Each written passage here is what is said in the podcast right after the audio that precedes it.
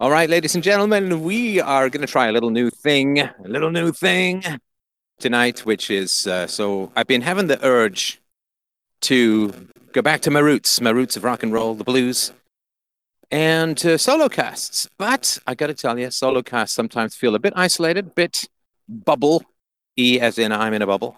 And so I wanted to try doing, I guess, a new way of running this stuff, which is to do a stream to our good friends, our supporters, our philosophy of the show, put forward a thesis and have it uh, disassembled by the expert bulk brain of the listeners and the supporters. So that's what we're going to take a swing at. Tonight, there were two topics, I mean, pretty fundamental topics to philosophy that were floating around on the board. And one of them was the question of value. What is value? And of course, the other was the question of truth. So I want to do the truth thing first, get some feedback, and then tell you what I think about the term or the word value. Now, the truth thing, I, you know, I talk about it in Essential Philosophy. You can get for free at essentialphilosophy.com. I talk about it uh, in On Truth, The Tyranny of Illusion, my first book, but it's, you know, it's one of these topics that it never hurts to revisit at all. So let's start off with the topic of truth. And yeah, it's a big topic. It's really the foundational of philosophy, which is what is true. And with all aspects of philosophy, we must always ask, first and foremost, compared to what? We say, ah, this statement is true. Okay, well, compared to what? Well, compared to something that's not true, or, and this is a big category that I wanted to talk about tonight with you guys, thoughts and feedback on it. The other category is there's true, false, and unverifiable.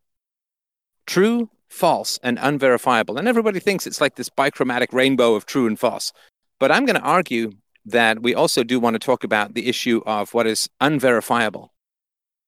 So, a true statement, right? A true statement. Let's take, take a simple example. True statement an elephant is a mammal, all right?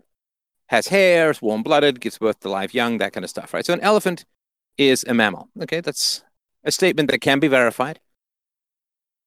It's true. Now, a false statement is I was an elephant last night. I, being Steph, or a human being, say, I was an elephant last night. Well, what's interesting is that because it is a contradictory phenomenon, in other words, I'm sort of breaking the law of identity by saying, I am myself a human being, but last night I was an elephant, that's impossible. It's not, not possible. And therefore, it is false and does not need to be verified. In other words, we don't need to say, well, I'm going to need some footage of you last night to find out if you were, in fact, an elephant or not, right? So that's false by definition. The first one is true by definition, in that mammal is a synonym for the characteristics that an elephant has. Now, the other category is potentially true but unverifiable. So, first statement, an elephant is a mammal. Second statement, I was an elephant last night. Third statement, I had a dream about an elephant last night. I had a dream about an elephant last night. Now, is that possible? Sure. Is it verifiable? Well, even if we had some magical means or some high tech means of peering within people's dreams, it would not be verifiable because I wasn't hooked up to it last night. So when I say, you know, you say, oh, well, you're going to put you up to a, true, a sort of lie detector and so on, as in my daughter playing Among Us, but they're not particularly reliable. And voice stress analyzers are basically rolling the dice. So I say, I had a dream about an elephant last night. It is potentially true, but it is unverifiable. So we can't say that it's true in the same way that we say the earth is a sphere or elephants are mammals and so on but it's also not false by definition because it's not impossible.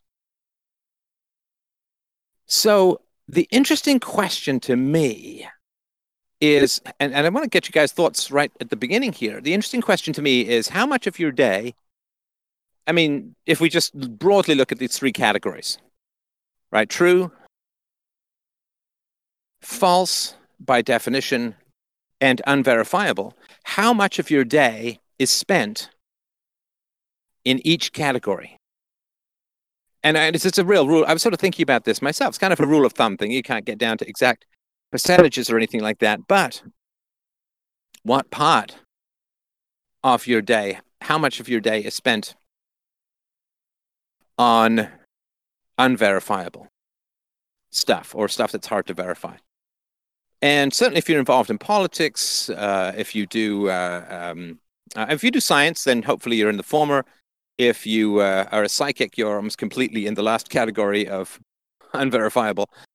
I mean, it's not impossible for there to be some extrasensory perception, although it's pretty hard to, to sort of figure it out in the realm of physics. It's not impossible by definition. It's not entirely self contradictory, but it remains in the I had a dream about an elephant last night level of unverifiability. Actually, it's even further down the category of unverifiability because you could have a dream about an elephant last night, but nobody's ever proved psychic or extrasensory perception phenomenon.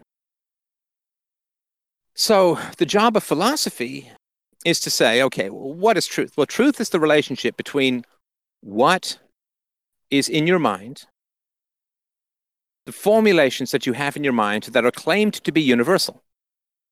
Right? Truth and subjectivity have a very interesting relationship. If I say, I like Adele as a singer, is that a true statement? yeah, I mean, I guess if I play music a lot and, and so on, and, and I'm not a masochist, although some would say that the two would be in similar categories, that's a somewhat, yeah, it's a somewhat verifiable statement, but it's relatively unimportant. In terms of philosophy, it might be interesting in terms of marketing. If you want to sell Adele uh-huh. albums, you might figure out who likes her the most and market to them, and you know the sort of algorithms of who you market to, who you sell to. That's it's important and interesting stuff from an economic standpoint, but not necessarily from a philosophical standpoint. Personal subjective tastes and preferences and opinions and so on, they have a truth, but that truth is not universal. That truth is not universal. If I, if I, if I say I like Adele, I'm not claiming a universal statement. Now, if I say I like Adele because she's a great singer, okay, well, then there's some ways to measure the quality of a singer, the range, the tone, the uh, the pitch, uh, perfect perfection of the singing, and so on. There's ways to sort of figure that stuff out. But then there are people, you know, Bob Dylan and so on, not great singers, but very popular uh, songwriters and performers. So, in the realm of truth, the subjective statements are really the realm of aesthetics or marketing or stuff like that, not really the realm of philosophy because they're not claiming to make objective statements. I like Adele is no more really the province of philosophy than I like chocolate. Uh, it's, it's the realm of philosophy. Subjective personal preferences, which make no objective or universal claims, are not really the province of philosophy. Because when people talk about being philosophical, the way that I would certainly formulate the argument that I make is that they're saying that they have an objectively true statement to make about empirical reality. So, sorry, I know that I'd asked you guys, but I realize the categories are still a little blurred. So let me sort of comb them out a little bit more before I ask sort of what part of your life, uh, how much of your life is spent in each particular realm. I'm not saying these are the only realms. I think these are the three major categories. But I don't spend much of my time in false by definition because I just that's that's what crazy people say. That's insane people say. I was an elephant last night, and I just don't spend much time around crazy people. So that is, and even so, we had the conversation on Sunday about uh, bannings and and so on, and in a conversation I had with someone who'd left or had been banned or something like that, I said, "Well, you said this," and he said, "No, I didn't." Now, normally that's kind of unverifiable. If you have a recording, of course, you can go back and play it, but usually can't interrupt the conversation in order to do so. So there is some verifiability. So if somebody says, you always do this in some relation, you have a fight with your girlfriend, she says, well, you always do this. And then, of course, as a male in the male brain, you look for the first exception. You say, well, I remember a time when I didn't do that. And then she gets frustrated because she says, well, okay, uh, but you know what I meant, which is you generally or you mostly. And I say, well, that's not what you said. What you said is, I always I find one counterexample, you're proven false, and so on. So there's an example where somebody's making a universal statement. You always you think of one counterexample, and you've broken the universality of the statement, and then it becomes sort of a sliding scale. And this happens quite a lot, of course, in personal relationships. And in the realm of philosophy, what we're doing is we're saying, I mean, it's almost axiomatic, or you could say it's almost a um, tautology that statements which claim to universe that, that claim universality must pass the test of universality. Right. So statements which claim universality must pass the test of universality. If I say an elephant is a mammal, I've got a definition of a mammal, I've got the characteristics of an elephant, and I'm saying that they're universally true. And if you have an elephant that's not a mammal, then it's not an elephant. If you could imagine some bizarre lizard or amphibian that had all of the outward characteristics of an elephant, maybe we find it on some other planet or something, but it is in fact cold blooded. It doesn't have any hair in its body. I guess that would be one of the characteristics, but uh, or or it doesn't give birth to live young or something like that. So we have a statement in the mind which claims to be mapped onto objective and universal reality, which we get through the senses, through the sense data. And if it passes the test of universality, then it is potentially true. If it doesn't pass the test of universality, then it is not a truth statement that is related to philosophy. Then it's a personal preference statement. Somebody says, I like the color blue. Is that really the province of philosophy? No, it may be the province of fashion or interior decoration or something like that. It's not really the province of philosophy, I would say, at all. Philosophy concerns itself with the universals. And then, in particular, philosophy concerns itself with moral universals, which we'll get to in a second when we talk about value. But yeah, just for those who are listening, do you spend a lot of time? And if there are other categories, you know, th- throw them my way. But do you spend a lot of time in objective truths? Did the code compile? Will the bridge stay up? Did you make the sale? Something that's testable in objective reality. Do you spend a lot of time on things which are unverifiable? Do you spend a lot of time discarding things which are directly contradictory, self contradictory, two and two makes five kind of stuff? When it comes, and I imagine this shows up uh, uh, in your jobs probably more, certainly could show up in your personal life. Is it the case that you spend a lot of time on one of these sort of three categories?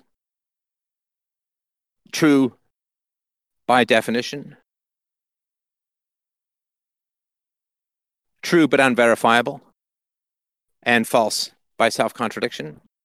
Do you spend um, how much? I guess how many how many hours do you pour into each bucket? Without going into detail of my work, uh, so yesterday we had this situation and it spilled over into today where I, I, I do software development uh, as, as a job. Um, so, uh, you know, that we had, we had a contradiction and we had to fix it. We had to appeal to truth in order to fix it because a contradiction would mean, oh well, it doesn't really work, you know, and then we don't we don't get we don't get paid essentially down the road. That's that's what it directly leads into. So yes, I mean that's very very much an object lesson in, in a very real sense of this this code doesn't work as expected. It worked in this situation, didn't work here. What's the difference? And we had to really work hard to figure out what that was and resolve it to make it consistent. I know it's not quite in the abstract category you're talking about, but that's that was real life what we had to do with what we had to deal with this uh, past two days. Well, no, I, I, would say it is in the first category. So universals yeah. don't necessarily mean everywhere all the time across the entire planet through like all dimensions. It, it, I mean, in the way that two and two make four, but we don't sit there and say, okay, uh, it works on my computer, it doesn't work on your computer. I mean, I remember one of the very first pieces of professional code I produced. I took to my boss. It was analyzing storage on a tandem computer to figure out when they needed to upgrade or a tandem operating system, COBOL 74. So I extracted all the data. I ran it through a database. I created a uh, navigatable chart that you could sort of drill down and look at all. It was really, it was a cool piece of code, and and it told them it told them where all the storage was being used because storage was crazy expensive on those systems back in the day. And I took my very proud piece of first professional code to my boss. And I tested it on a couple of people's machines but he was one of these freaks who'd screwed around with his date settings. Like, you know, you expect month, day, year, you maybe a day, month, year, but he was one of these guys who goes year, day, month. And I just hadn't written code to handle such a freaky way of displaying or working with dates, right? So I had to convert them to a long integer and and then reformulate them and all that kind of stuff. And I just I put a bunch of masks in for various forms of dates, but and I remember uh, coming like it didn't work on his computer, a particular function that relied on date parsing, and I came back and and uh, the other programmers in the room were just kind of laughing and said, "Did he get you on the date? Did he did he get you on the date?" And I said, uh, "Hey, that's a Me Too thing, man." No, I said, "Yeah, he got me on the date." And he's like, "Yeah, that's he keeps his dates that way to figure out how detail oriented the programmers are." And it's like, yeah, that's a, that's a good lesson, and it was really uh, important. So you know, it worked on two computers. It didn't work on someone who had some freaky flowing backwards through time way of working with with dates. So by universal, that's kind of what I'm talking about. It doesn't mean that it's a universal principle like gravity. It means that there's universality involved. In other words, if if uh, if you have a problem with your computer and and you you phone someone, you have a problem with with that particular program, and I don't know if you've ever had this, and they say, "Well, it works at my end," and it's like, "Well, I'm not coming to your house to work it now, am I?" So the important thing is it doesn't work at my end, which is why everybody tries to remote dial into your computers to solve your issues and all that kind of stuff. So universal just means it's a universal principle, and so the code that you were working with has to work on the client side. It has to work on various machines. It has to work with different date settings. Uh, uh, the more universal the code becomes, the better. And of course, a lot of programming is relying on layers. I'm thinking sort of like Unity for video game programming, uh, SQL for data database querying, and uh, there are application frameworks or SDKs that allow you to build rem- uh, apps that work on iOS on Android. I don't think that they double up with Windows as well or triple up with Windows as well, but they're trying to make things more universal so that they'll work in every environment. And I think that's the level of universality that I would be thinking of if if that makes sense. Yeah, no, I mean that very much. Uh, you know, it worked in our local test environment, and it did not work in our staging environment. Um, and that's pretty much exactly what it was. And it turned out it wasn't even the program itself. Uh, we had to dig in uh, to some basically a proxy uh, that uh, basically uh, took the, took the requests from the outside world and handed it off to the inside apps, and the translation was incorrect in staging. So that's effective. You know, we didn't, but we didn't catch that until we had to dig at it for a while. So yeah, so yeah, totally. I, you know. I, I also remember back in the day writing a program that produced reports testing it on because you know again i had the date example from the very beginning of my career testing on a wide variety of machines wide variety of servers and it all worked until we installed it and then they said it didn't work a, a dll call. And it turns out that every single time i had tested it i had been logged into the server. And what they did was they left the server with nobody logged in. So nobody was logged into the server and that was the issue. And of course i was like well you could just leave someone logged into the server. It's like that's a big security issue. So i had to change things up quite a bit to make things work on a server that i just it had never occurred to me of course because whenever you test things, you've got to log in to test it, right? So it, it never, it had never um, crossed my mind to have a call across the network to a server where nobody was logged in because you log in to test, right? So, yeah, so mine failed the test of universality, and I guess yours also failed the test of universality, uh, because the whole point of designing things is to have them work everywhere. There's no point really designing things to just work on one computer or your computer or this particular type of computer in this particular type of environment, you want to make it as universal as possible. That's the whole Java thing, right? Like, like write once, run everywhere. So I think certainly for those of us who are dealing in objective reality and reproducibility and universality, I think we do want things to work everywhere. And that is kind of the requirement. And when it fails to do that, we have failed the test of universality. And I think that's that sort of first question of does it work? I mean, so I, I, is there anyone else who sort of floats around these particular areas? Because I can certainly think of professions where you're dealing in much more subjective states. I do um, a lot of work on like entrepreneurship and business strategies. And so much of my job is listening to entrepreneurs give a hypothesis about what they think about the market or their product or whatever, and then telling them or explaining to them that they have no way to prove that's true and they have to go out and actually get the data and look at the customer behavior to turn it into something that's actually like verifiable. Right, right. I remember reading about this and then ending up talking about it when I was in China many years ago to do business, and people were like, "Well, you know, the, the Chinese market is this big, and if we could just get one percent of that market, this translates into X amount of dollars, which was usually a pretty large sum of, of money." And it's like, well, yeah, but it's of like saying, you know, a lot of computers get sold every year, man. If if we could just get one percent of those sales, we'd make a lot of money. And it's like, but I mean, especially if you're doing something different. So, you know, Windows and, and Apple, they've got like 99% of the, but if, if we introduce another computer and just get 1% of that, it's like, yeah, but introducing a whole new operating system and so on, getting people to adopt it, it's, it's pretty rough, man. pretty, pretty tough. And oh, so yeah. there's that 1% wish list, right? Where people are like, if we could just do this, it's like, yeah, but, but how do you get there? What are the objective measures? And I remember not to say anything positive about Bill Gates, who I know is kind of on the outs these days, but when he first left Microsoft and went into the charity business, there was, you know, tons of money being spent and lots of PowerPoints and, and business plans. And I think it was being delivered to Africa. And he's like, okay, well, how many nets have been delivered over the last year? it's sort of this long. It's like, but we got a we got a statement of values abstract PowerPoint about corporate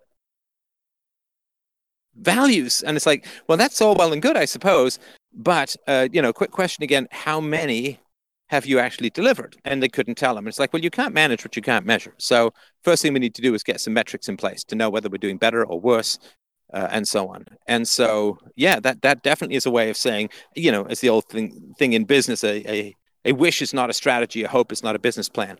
Crossing your fingers and and and you know, spreadsheets are not are not real life. You know, potential sales, potential profits, if if if, and they're fine. You got to do that because you got to measure against it, but they're not the same as as actual profits, uh, money in the bank, if that makes sense. Oh yeah, and I think like in um, in one of your little tech rants before a call in like a couple weeks ago, you were talking about actually make it so that the customer can use it. And the question that always comes up with these entrepreneurs is it's like, okay, you know, oh, we can make this thing that that fixes this problem for these people, and it's like, great. How many of them have you actually talked to? And then there's this long, awkward silence. Right. Or how many? There's other questions. How many people have that problem, and what is the estimated economic value of solving it? So that that and that all of that is a potential. There's only a potential market. Let's say people find it ten dollars worth of value. You can sell them something for five bucks. Okay, but you're competing with every other five dollars that they could spend. They've got to be informed. They've got to understand. They've got to motivate. You've got to motivate them to act, to actually buy. So translating things from theory to practice is is pretty tough because everyone says, "Well, I, I can sell someone for five. Some I can sell someone something for five bucks that saves them ten bucks." And it's like, but you can't sell them that for five bucks. I would say, and people would say, "No, no, no. The manufacturing costs are five bucks." uh, like what the hell do the manufacturing costs have to do with anything? I mean, they have a little bit to do with it, but not much, because you having a you know ten thousand widgets in a garage doesn't translate to shit when it comes to selling stuff. Like, well, what are you talking about? It's going to save people ten bucks, and it only costs five bucks. It's like, yes, but what's your marketing budget? Because if people don't know about it, you might as well have not built it. In fact, it would be better for you not to build it because you won't have wasted all that time and money. If you don't have a strategy by which you can get people to understand the value proposition and actually act on it, then you building something that saves 10 bucks but only costs 5 bucks is worse than useless. And everybody loves to build, right? Nobody loves to market and sell. At least that's not the way people go as a whole. So, yeah, that that's a sort of theoretical to practical translation of projected sales into real sales. Yeah, that's you know that uh, that is in the realm of philosophy for sure because you're saying what is the comparison is it true your projections your sales and there are of course also a large number of people who don't have people hammer back against you know the the most successful businesses or anything in life tend to be those areas where you put forward a proposition, as we're kind of doing here, and people can sort of hammer back against it. And you see this in dating all the time, all the time. You know, some guy gets infatuated with a girl, and none of his friends can say anything bad about her. Otherwise, they're being disloyal, they're not allowing him to be happy, they're mindlessly critical, they're jealous because she's such a great a great girl and all that. And so, you know, he's got a plan called I'm going to have a wonderful relationship, but he denies any feedback on the qualities of the woman and therefore it's like somebody who's like i've got a great business plan. Oh really? Let's have a look at it and let's hammer it and see what what sticks. No i'm just going to use my inheritance. And people who resist that kind of examination of the ideas and arguments well i mean that's it's because deep down they know it's not really uh, it's not really the case. Uh, that what they believe is not really the case at all. Anyone else? Because uh, again, if you have professions out, I think a lot of people who are interested in philosophy are kind of in the first objective, universal stuff. But do we have people uh, listening in who are dealing with more subjective stuff in marketing, sales, psychology, uh, that kind of stuff? Because if not, I mean, while you sort of gather your thoughts on that, there is, I mean, there's a whole interesting series of of, um, I guess, areas of, of professions that don't deal with truth, and in fact, the business model only exists because there's not a rigorous or even remotely strict question of, of truth and falsehood or application of universal principles. I'm thinking of things like tarot card readers, and uh, pet psychics and uh, you know uh, uh, mediums who who claim to be able to communicate with the dead and and so on. All of that kind of stuff is well it's in the realm of you know because the question of ghosts right? The question of ghosts and and psychic phenomenon and so on. Uh, you know ghosts are they practically impossible? I would say so I mean, because life requires mass. You can't have life without mass. You can't have life, or you can't have an object that exists which is not measurable in any way, shape, or form. In fact, the absence of something is exactly how you know something uh, doesn't exist, right? I mean, if you throw a basketball at a hoop and it goes down the middle of the hoop, it's because the hoop isn't there, so to speak. The, the metal isn't there. That's how you know you have a basket. So when people say, "Oh, I'm going to contact your dead relatives," they're saying there's life without matter, there's life without mass, there's life without any physical characteristics, and that is a contradiction because um, you you can't take your invisible friend to the ER. You know, if you're a kid, you say, "Oh, my invisible friend." Uh, has has a broken arm. We need to take him to ER. You may get a couple of doctors who'll kind of indulge you if they're not that busy, but nobody really sits there and thinks that's serious and sends a bill and so on, right? Because it's invisible friend. It's not really a friend. It's just, I guess, a psychic scar for loneliness or something. So there certainly are a lot of bullshit professions out there, and political projections can be that as well. You know, there was a whole series of ones that came out of the recent election where, and this was true of Ron Paul back in the day too. Like Ron Paul, there's still a path to victory. It's like, eh, there really isn't uh, in any practical sense. And you saw a lot of this stuff in the money raising for Trump. And, uh, you know, we're going to take these law cases and we're going to get this election challenged and we're going to get these, what they call fraudulent results overturned and so on. It's like, I, you know, I don't really think, I don't think there was much of a path there uh, because I understand that we are now in the time of political aggression, political violence. And, you know, if, if there's some judge that is going to hold the presidency and trillions of dollars in his hands, that judge is going to be subject to a huge amount of unholy pressure. And so the idea that, but we've got proof, if they say, it's like, well, proof doesn't matter because proof is not physics, right? Uh, proof still relies on the frailty of human motivation and so on. So there are disciplines which are pretty subjective. Dream analysis, uh, of course, uh, it certainly has elements of subjectivity to it. I've certainly done it myself, and it's not science. It's very intuitive kind of thing uh, psychologists, and I don't mean, you know, maybe the more rational cognitive behavioral psychologists, but you know, they sort of tell me, you tell me about your feelings and mm-hmm, mm-hmm kind of stuff. There's not a lot of objectivity or truth principles that are out there for a lot of them. There certainly is is for some. Um, what what else is there in terms of really subjective kind of professions where you don't have that kind of strictness that we're talking about with with some of the people here. So, uh, Steph, you were asking about professions that uh, are less in the objective world, and uh, maybe have to deal with a little bit more of subjectivity. And I don't know if this qualifies. Let me know if this this helps. But I just got, uh, I just quit my job as a poker dealer, which I had been doing for roughly a decade. So, is that something that uh, would qualify to you? Well, I don't think so because casino? the rules of poker are objective, right? Uh, yes, you're you're absolutely right. I mean, of course, there's the gray areas, but uh, yeah, in general, they're pretty objective. Yeah, I mean, certainly if somebody gets a full house or whatever, it doesn't beat, you know, a two and a nine, a seven and a whatever, right? So, I mean, Yeah. there's there's bluffing for sure, but bluffing is certainly part of the game, right? So, I would say that uh, that's a pretty objective discipline.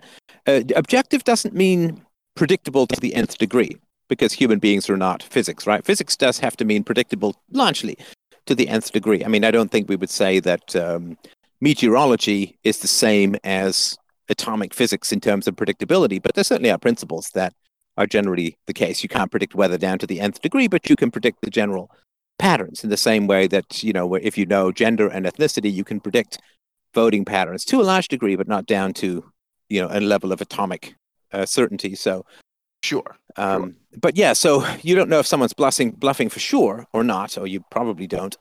But given that that's part of the game and it's an objective rule in the game, uh, that, that you're allowed to bluff, and in fact, you're encouraged to bluff, I think, a lot of times, and that the rules themselves are objective. I mean, people wouldn't play the game if it was purely subjective. In other words, if you could just make up whatever rule you wanted to win or lose as the dealer. Uh, you know, like if you if you're doing blackjack, and it's like, oh, you went to 23, yeah, this round that's okay. Uh, yeah. you know, you'd pretty much find yourself without players because they would be completely unpredictable then, right? Yep. Yep. Absolutely. Yep. Right, right. Now, what about the ferreting out of entirely contradictory stuff? I think that's quite important. When it comes to sort of code review, then I think that's important. If you if your code requires more memory than physically would be present in most computers that you'd be running on, that's uh, that's kind of important because then you're asked, you know, if you need 12 gigs but only 8 gigs is your average uh, computer, uh, then you have a contradiction there in that the code can't really run, uh, really run. If you require and you say, well, I do have an endless loop here, but if you know, we'll just use a really fast processor. Um, doesn't really doesn't really break you out of the cycle. Having a faster uh, processor, an endless loop is an endless loop, no matter what, right? So if you're asking for an endless loop to be broken out through speed, then that's another kind of contradiction. And there's a lot of that goes into uh, code review, I think. And I remember, oh gosh, back in the day, using a um, a tree control for a program that one particular version of Visual Basic installed its own tree control that conflicted. And so if my control worked, then the Visual Basic didn't work. If the Visual Basic tree control worked, then mine didn't work. And we basically had to go an entire different route to reprogram the uh, the tree control. And uh, so there was a contradiction in that people wanted both to work, but if only one could work, that was that was bad. And so I think there is certainly in coding and in engineering and science, there's a lot of ferreting out of inconsistencies and contradictions. And that's an attempt, of course, to make sure that you're as firmly established in the first category as you possibly can before investing more. And that's the same thing with hammering business plans, right? Um, if you have a path to get 1% of this particular big market and you have some proven ability to do so and you've already made inroads and and you've got a value proposition that's irresistible and you've you know you've got your competitive analysis and you're coming out ahead in many categories then you have a possibility. Now of course you can say well you have a possibility if you have none of those things but in a very practical sense in a very real sense you don't i mean it's sort of like saying well i'm going to put up a random keystroke generator and through that i'm going to generate brilliant code and it's like okay is that technically possible uh, yeah, in the same way that you could have a random typist, a random typing program that would also produce wonderful poetry, and you know, but uh, it it doesn't. It's not practical in any sort of time or predictability sense. And have you had any encounters with the rank uh, subjectivity fields uh, or or endeavors? The only thing I can think of is as an example of subjectivity from the tech world is in the code review, and this was prompted because you sent mentioned code reviews. In and this is sort of resolved not through any, I think, objective, but sort of like an agreement. So, like style, coding style. Do you want to use have tabs or spaces? How far of an indent do you want? How, how long should your lines be? That kind of stuff. That stuff is usually not, there's nothing really objective about any of that, except possibly code maintenance. But for the most part, the subjectivity there is you say, well, it looks good enough to me, or I like the way this looks. And we sort of come to an agreement on what that is. But that there's no real, that's not, qu- I don't know that's quite what you're getting at, but that's like the only thing that's subjective about the, that my, not the only thing that's subjective. One of the things subjective about the work I do for, on the technical side.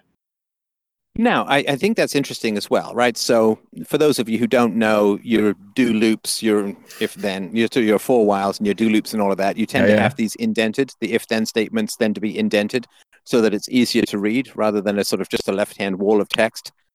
And yeah, some people use spaces, some people use tabs. The civilized ones use tabs, and the spaces are for the uh, uh, insane barbarians. But I if know. you have a code I don't know. if you if you have a but if you have a code shop, whatever standard is should just be applied to, because everybody's just used to that, and it's just an efficiency standard. If it's kind of mixed, then you Yeah. don't know when you're going into code review. So one of the ways that tabs are efficient is if you want to get over to the code, you just push your. If it's like I don't know, if you got a tab of five each and it's 25 characters in, you only have to push five times to get there. But if it's spaces, you kind of have to hold it down for 25 times or 25 repetition, right? So whatever you have as a standard, it's kind of like railway tracks. Like, what is the objectively right standard for railway tracks? Well, um, kind of what's being used in the country, or is it objectively right or wrong to have the driver's uh, side of the car on the left or the right? Kind of depends where you're driving, and depends which side of the road people drive on. So your blind spot is not too too bad. So there is not an objectively right answer, but there is subjective tradition and preference that you really have to take into account. And I think the same thing would be true of the sort of tab space controversy or, or you know, do you indent two or four? It also depends how many nested loops you have. If you have, I don't know, 20 or 30 nested loops and you've got a five character indentation, you need like three monitors side by side to get to the, the actual code. Whereas if you have fewer loops, then you can have wider spacing, which is easier to read, but it's not going to bleed everything off to the right of the screen too much. Yeah. So I yeah, I think that there's an efficiency metric there as well that's important and what people are used to, and and uh, certainly you, you want the longer term programmers to have uh, as much efficiency as possible because it's pretty easy for new people to figure out one way or the other. Yep, and that also applies to uh, overall design when it comes to thing because you can make a program that does the same thing, you know, as some other program, program A, program B. Whereas program A is just this one huge function that does everything, kitchen sink, or cr- program B, and it's not necessarily that may be appropriate in some circumstances, but just generally speaking, in order to use and maintain that code in the future, you're gonna come back, hey, you break it up a bit. Is that really objective? Well, I mean, does the code work? You know, does it does it do the does it do the job? But that's more of like like you said efficiency and that is a bit more subjective yeah Well, and when it comes to this is kind of an interesting business discussion too. When it comes to code in particular, so like a bridge got to last for hundred years, probably, hmm. right? Whereas if you look at code, you want to make it efficient and you want to make it maintainable with the understanding that you know probably every four to seven years you may have to scrap and rewrite on an entirely new platform. And so if you make it, you know, the most gloriously maintainable code, this code could be maintained for 50 years. It's like, guess what? This code is never going to be maintained for 50 years, no matter what. And so there, it, it's this goes back to the debate that I had with um, Mr. Zeitgeist uh, guy uh, way back in the day, where he's like, "Well, you, you could build every tablet to last 100 years." It's like, yeah, but why would you? Because nobody's going to be using the same tablet 100 years from now.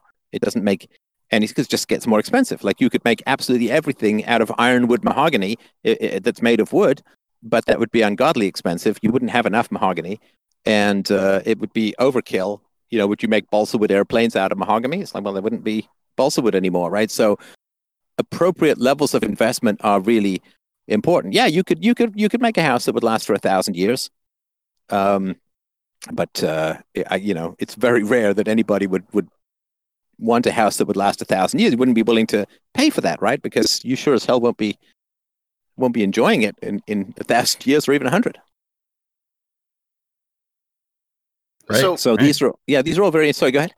Oh, uh, uh, previously, sorry, I don't want to detract from where you're going, but you were asking about subjective, uh, how we encounter that in our daily lives. And the thing that came to me most often that I encounter is uh, anytime I engage in politics, like trying to vote, trying to you know persuade someone's opinion, things like that. Uh, that's just usually where I encounter subjectivity the most. Right. So, and people say, is Trump the better president or is Biden the better president? And again, that's well compared to what? For people who are dependent on the state, higher taxes are a good thing. For people who are paying for that dependence, then lower taxes are a good thing. So yeah, that's that's something where once you get the state involved, once you get coercion involved, you know, the thief, for the thief, it's very efficient to steal things if he doesn't get caught because he doesn't have to work to pay for them.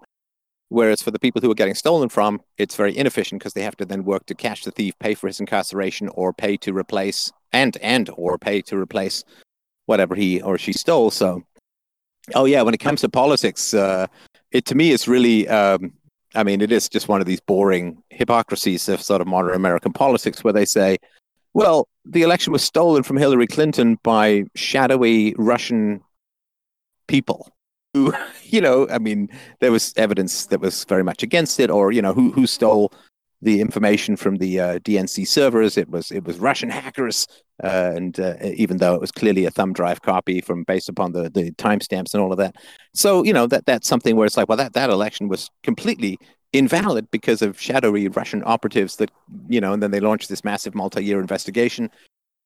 And I, I just started reading this book called The Psychology of Stupidity, and I don't think I'm going to make it through. I'll, I'll do my best the reason I can't make it through is that there's all this pompous windbagging about, oh, it's just amazing how many people believe false things.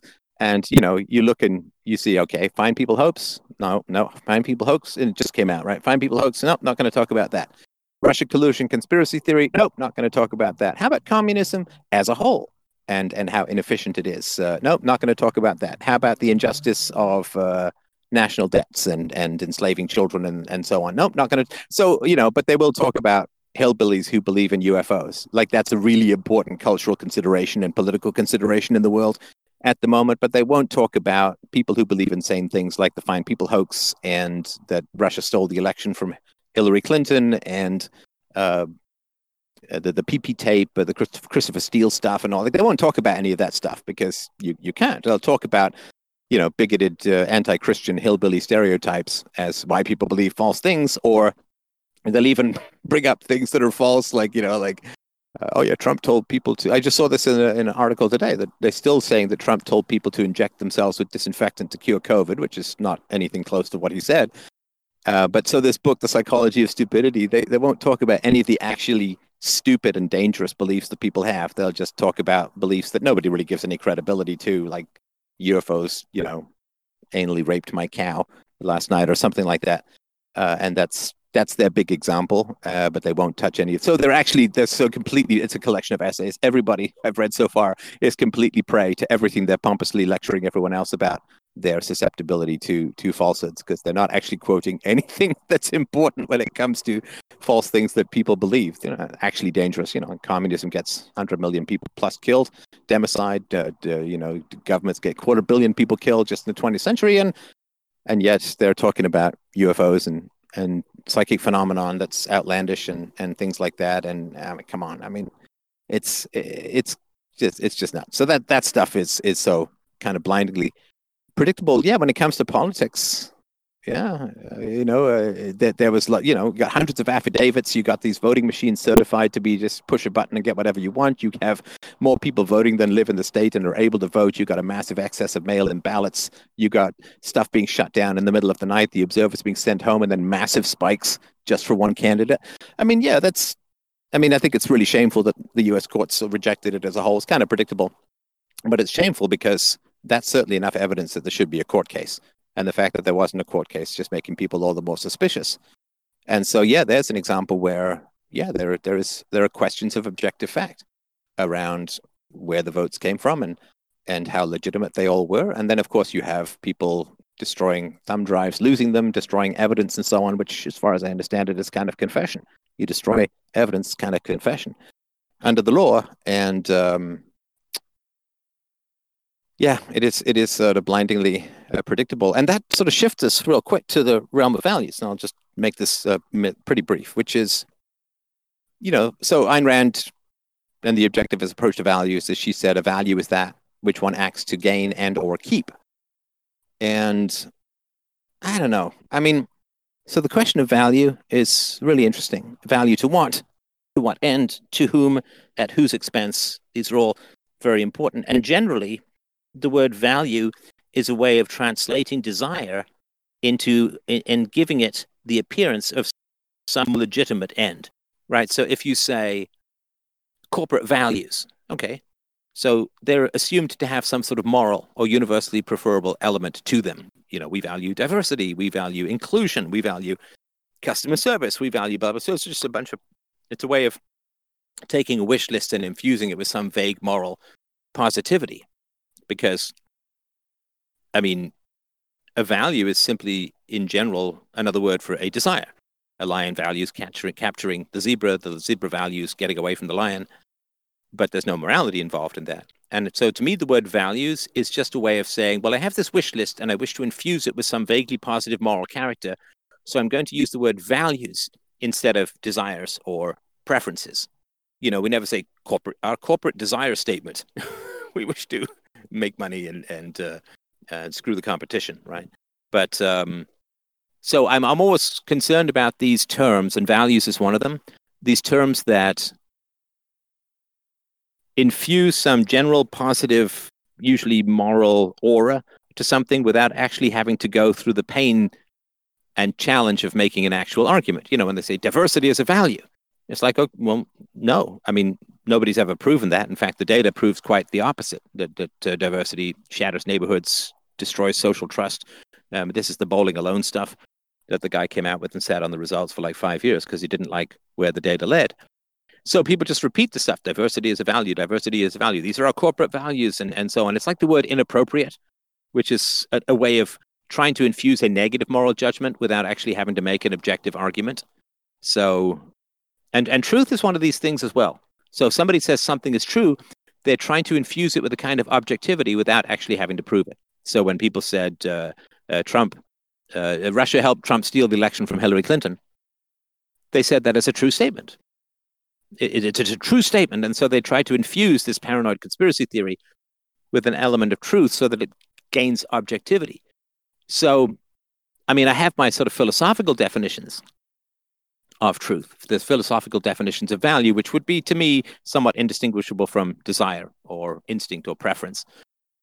But in general, my case is that the words truth and the words and the words truth and value are generally sophist tricks for infusing things that are false, self-contradictory, or highly questionable with it's begging the question. Say something is truth, say something has value. It's a way of using a, the sophist argument to imbue a pretty nebulous statement with some kind of objectivity and positive moral character. And so I, I would be very careful when you hear the words truth and value as a whole, because usually somebody's uh, trying to spray some cologne in your face so they can pick your pocket. Well, listen, thanks. Um, it was a very interesting thing to have more of a conversation. It's a bit, a bit of a challenge in a way. I like the challenge, though. I like the challenge. So I really do appreciate everyone dropping uh, by tonight. Don't forget to come by tomorrow night for the actual live stream. Uh, I've got some pretty good topics to talk about then. And yeah, thanks everyone for your support. A great, great pleasure to chat with you this evening. And uh, um, I guess lots of love from here as always. As always, I will. Uh, I will talk to you soon. Bye.